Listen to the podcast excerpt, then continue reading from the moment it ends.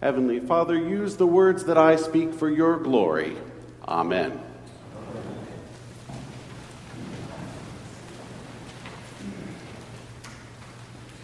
Tonight is Oscar night, the 87th annual Academy Awards, and many people from all over the world will be watching.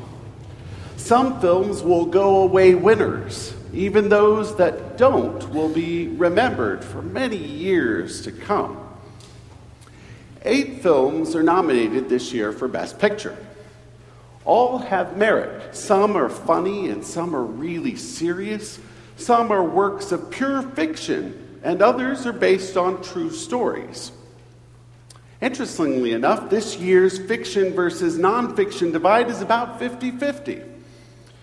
One of the films I really enjoyed was The Imitation Game, a film based on a true story. If you haven't seen it yet, The Imitation Game takes place in England in the dark days of World War II. At Bletchley Park, the Center for Top Secret Intelligence, the British government is trying everything they can to break Enigma, the Nazis' super secret, unbreakable code. Nothing they've tried is working, and time is running out. Enter Alan Turing, the genius mathematician who set out immediately to devise a machine to break the Nazi code using the speed of new automated technology.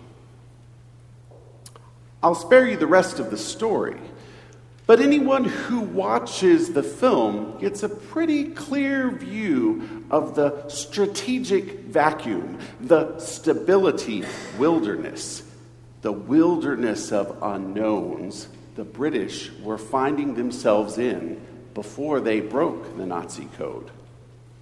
The uncertainty of the war left British resolve strong, but practical strategy lacking. The wilderness of not knowing the code cost the British hundreds, if not thousands, of lives weekly during these dark days of World War II. In a similar way, our church catapults into the wilderness this week. Lent has begun. Immediately after Jesus is baptized, he's driven out by the Spirit into the wilderness and tempted, and living, as the writer tells us, with wild beasts. As we hear today, it seems as if Mark is setting us, setting up Jesus for a major arrival, but instead we have this combination of portrayals one in being baptized in the River Jordan and being proclaimed as God's beloved Son, and one thrust outside of civilization, devoid of comfort, perhaps even devoid of necessities to survive.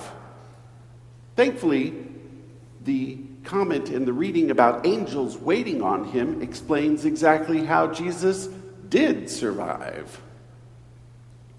The story seems to be exalting Jesus as God's beloved Son and then driving him out. Perhaps this is a way for Mark to tell his readers what Jesus' is interacting with the people of his time was all about. One step forward, one step back. Always a struggle. The concept of the wilderness holds a key in this. The wilderness also holds a key to our observation of Lent. But I want to say this first loud and clear. Please hear this. Lent is not structured misery. Lent is not structured misery. We're at the moment today when Jesus is actually claiming his own ministry, telling people the kingdom of God has come near. But before he does this, he spends time in the wilderness. What he's doing, we don't exactly know, but we can take from this story that Jesus has spent time simplifying everything in his life. He has pared back absolutely everything that he can to bring his body, mind, and spirit, his full self, onto the scene to begin the hard work of God's kingdom in earnest. He's let everything go from his life as a child, and he's emerging as a man reborn of both water and the Spirit. He has truly repented, not from sin, but he has allowed himself to move from living into the expectations of being a citizen of Nazareth into becoming the first citizen of the kingdom of God. Through his time in the wilderness, Jesus has been renewed and restored to his fullest self that his disciples will get to know.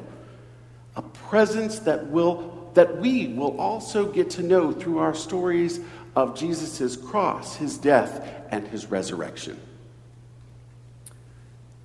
But wilderness experiences are painful. I'm sure you've had them. I know I have. But they're important. Because oftentimes in everyday life, we sometimes unknowingly start building false selves around our true selves.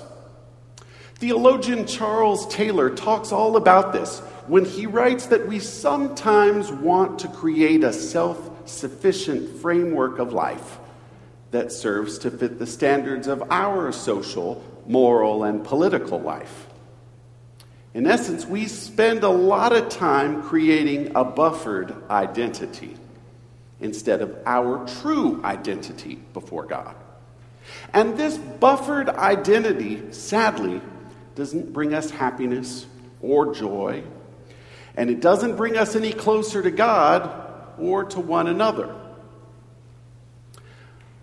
I sometimes wonder if the character of Alan Turing in the movie The Imitation Game is really building that machine he calls Christopher not to figure out the Nazi code, but to figure himself out. There are all kinds of overtones in the film that suggest this. But back to us. What do we build to make people like us? instead of help people get to know us? Who do we try to impress? Why? Does this draw you closer to a presence of real divine love? Or does it take you somewhere else, maybe down another path?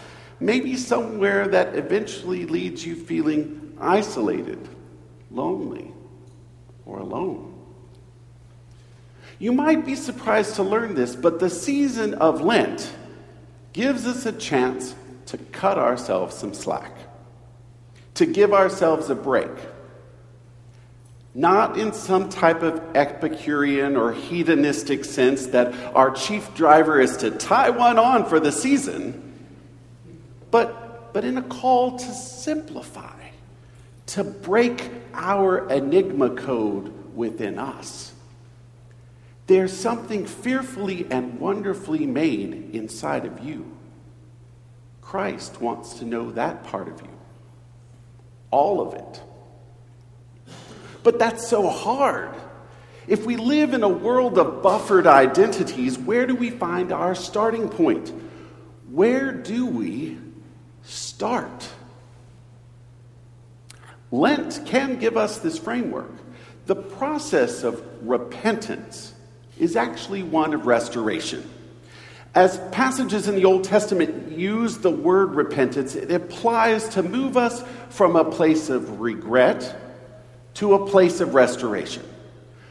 Remember that Jesus tells his followers over and over and over again that his goal for them is to become a new creation. The kingdom of God that he proclaims is all about us growing into the fullness of this new creation, the way God intended the world to be in the first place. So, how do we begin to uncover our true selves?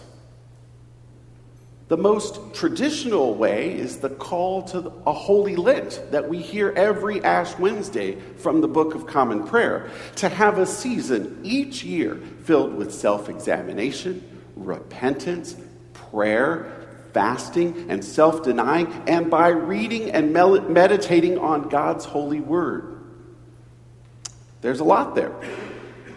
And there are all kinds of ways that our offerings here at Trinity during Lent can help with that. But you might also spend this Lent asking yourselves the question What is it that my heart desires more than anything else? What is it that my heart desires more than anything else? And then figuring out how to direct your thoughts and your actions and your whole being in that direction. Spiritual practices come into play. Prayer does too. And support from your friends and your family and your clergy and your church community also play a part. We're in the restoration business, in the business to find renewal and restoration together. Before I close, I have to point out one other thing I observed in that movie. I noticed how the Nazis, in their systemic actions of evil, had to add layer upon layer of coercion and complication on absolutely everything in their society in order to just keep going. The sophistication of the machine Alan Turing made had to start undoing that complication, that complexity, that buffered identity that was completely false.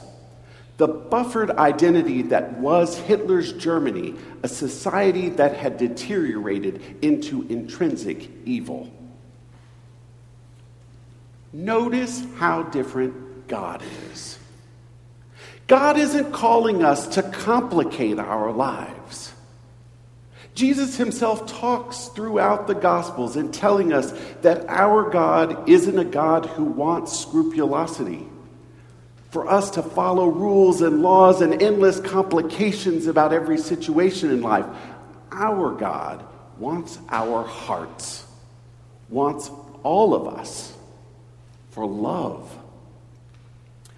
And so, this Lenten season is about us peeling away all the stuff from our hearts from our minds, from our bodies, from our spirits, down to that essence of life that we've been given by our Creator, simplifying everything. To move us from a personal wilderness of buffered identity and mourning and regret towards a restoration that uncovers clarity to break through any version of our own enigma code that we have, to claim that real love that blessed us into this world, in order that we might actually go, bless others, and proclaim like Jesus that the time is fulfilled. The kingdom of God has come near.